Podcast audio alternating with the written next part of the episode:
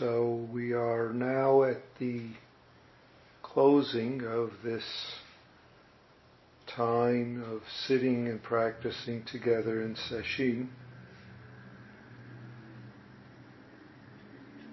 And this memorializing of Bernie Glassman's teaching, practice, expression, life of Zen articulated, which we focus particularly on his expression of the Zen peacemaker, 3 tenets: not knowing, bearing witness, and loving action, which in one sense is simply an encapsulation of the wisdom and compassion that is Buddha's teaching, of making it manifest in the world, and seeing where our ongoing practice is, whether in noticing and working with holding to fixed ideas about ourselves or others, or being resistant to, unwilling to, bear witness to joy and suffering, and particular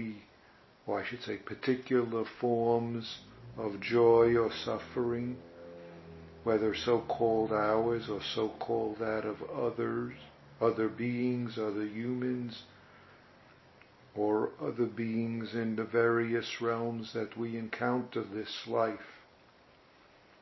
And then loving action.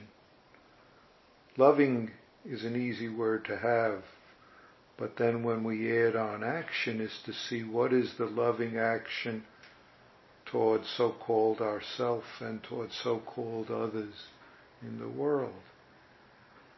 And we tend to often fall in one direction or the other.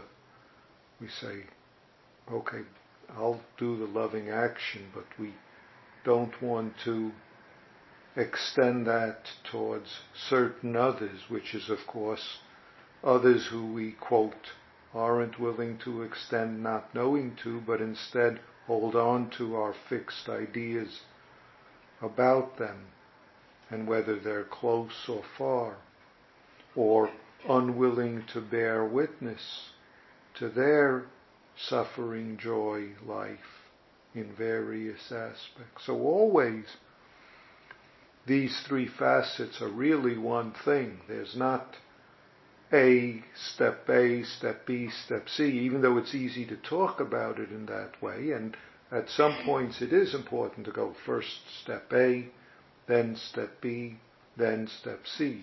But then as it starts being our lived practice, then the practice is sort of a ongoing 3 facets of the same thing, 3 interpenetrating aspects.